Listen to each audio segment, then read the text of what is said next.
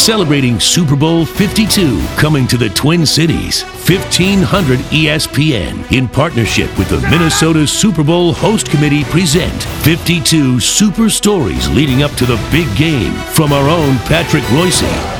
Super Bowl 18, uh, January 22nd, 1984, was uh, played in Tampa. They had gone to Detroit and they'd gone to uh, Houston. When the Super Bowl first started, it was LA, Miami, and New Orleans were the only places they went, but they started expanding and Tampa got to host the Super Bowl 1984. LA Raiders 38, Washington 9.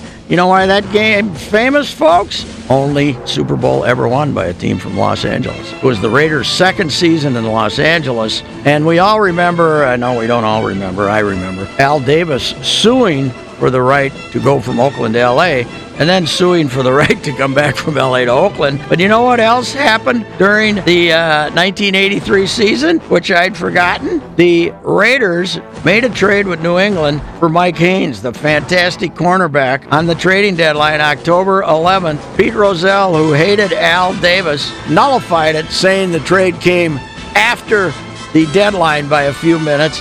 And of course, Al threatened to go to federal court. And finally, on November 10th, there, they had an out of court settlement. Mike Haynes was able to go uh, and play for the Raiders. And uh, Mike Haynes and Lester Hayes, the cornerbacks, were probably one of the greatest cornerback uh, collections of all time. The uh, Raiders had lost four games that year, but uh, once Jim Plunkett took over as quarterback, they had a little controversy with Marc Wilson. They were they were pretty dang good. Defensively, they were fantastic too. People forget that, but John Riggins had 26 carries for 64 yards in that game after carrying Washington. 38 to 9, just a thumping. And Al Davis said, When we came to Los Angeles, I really believed that the greatness of the Raiders would be in its future. With all the great teams we've had, I think today that this organization, this team, this coaching staff dominated so decisively that two things must be said. Not only, in my opinion, are you the greatest Raider team of all time, I think you rank with the great teams of all time that have ever played any professional sport. I think he might have been a little overstating but that was a really good team and the only Super Bowl victory for a Los Angeles team.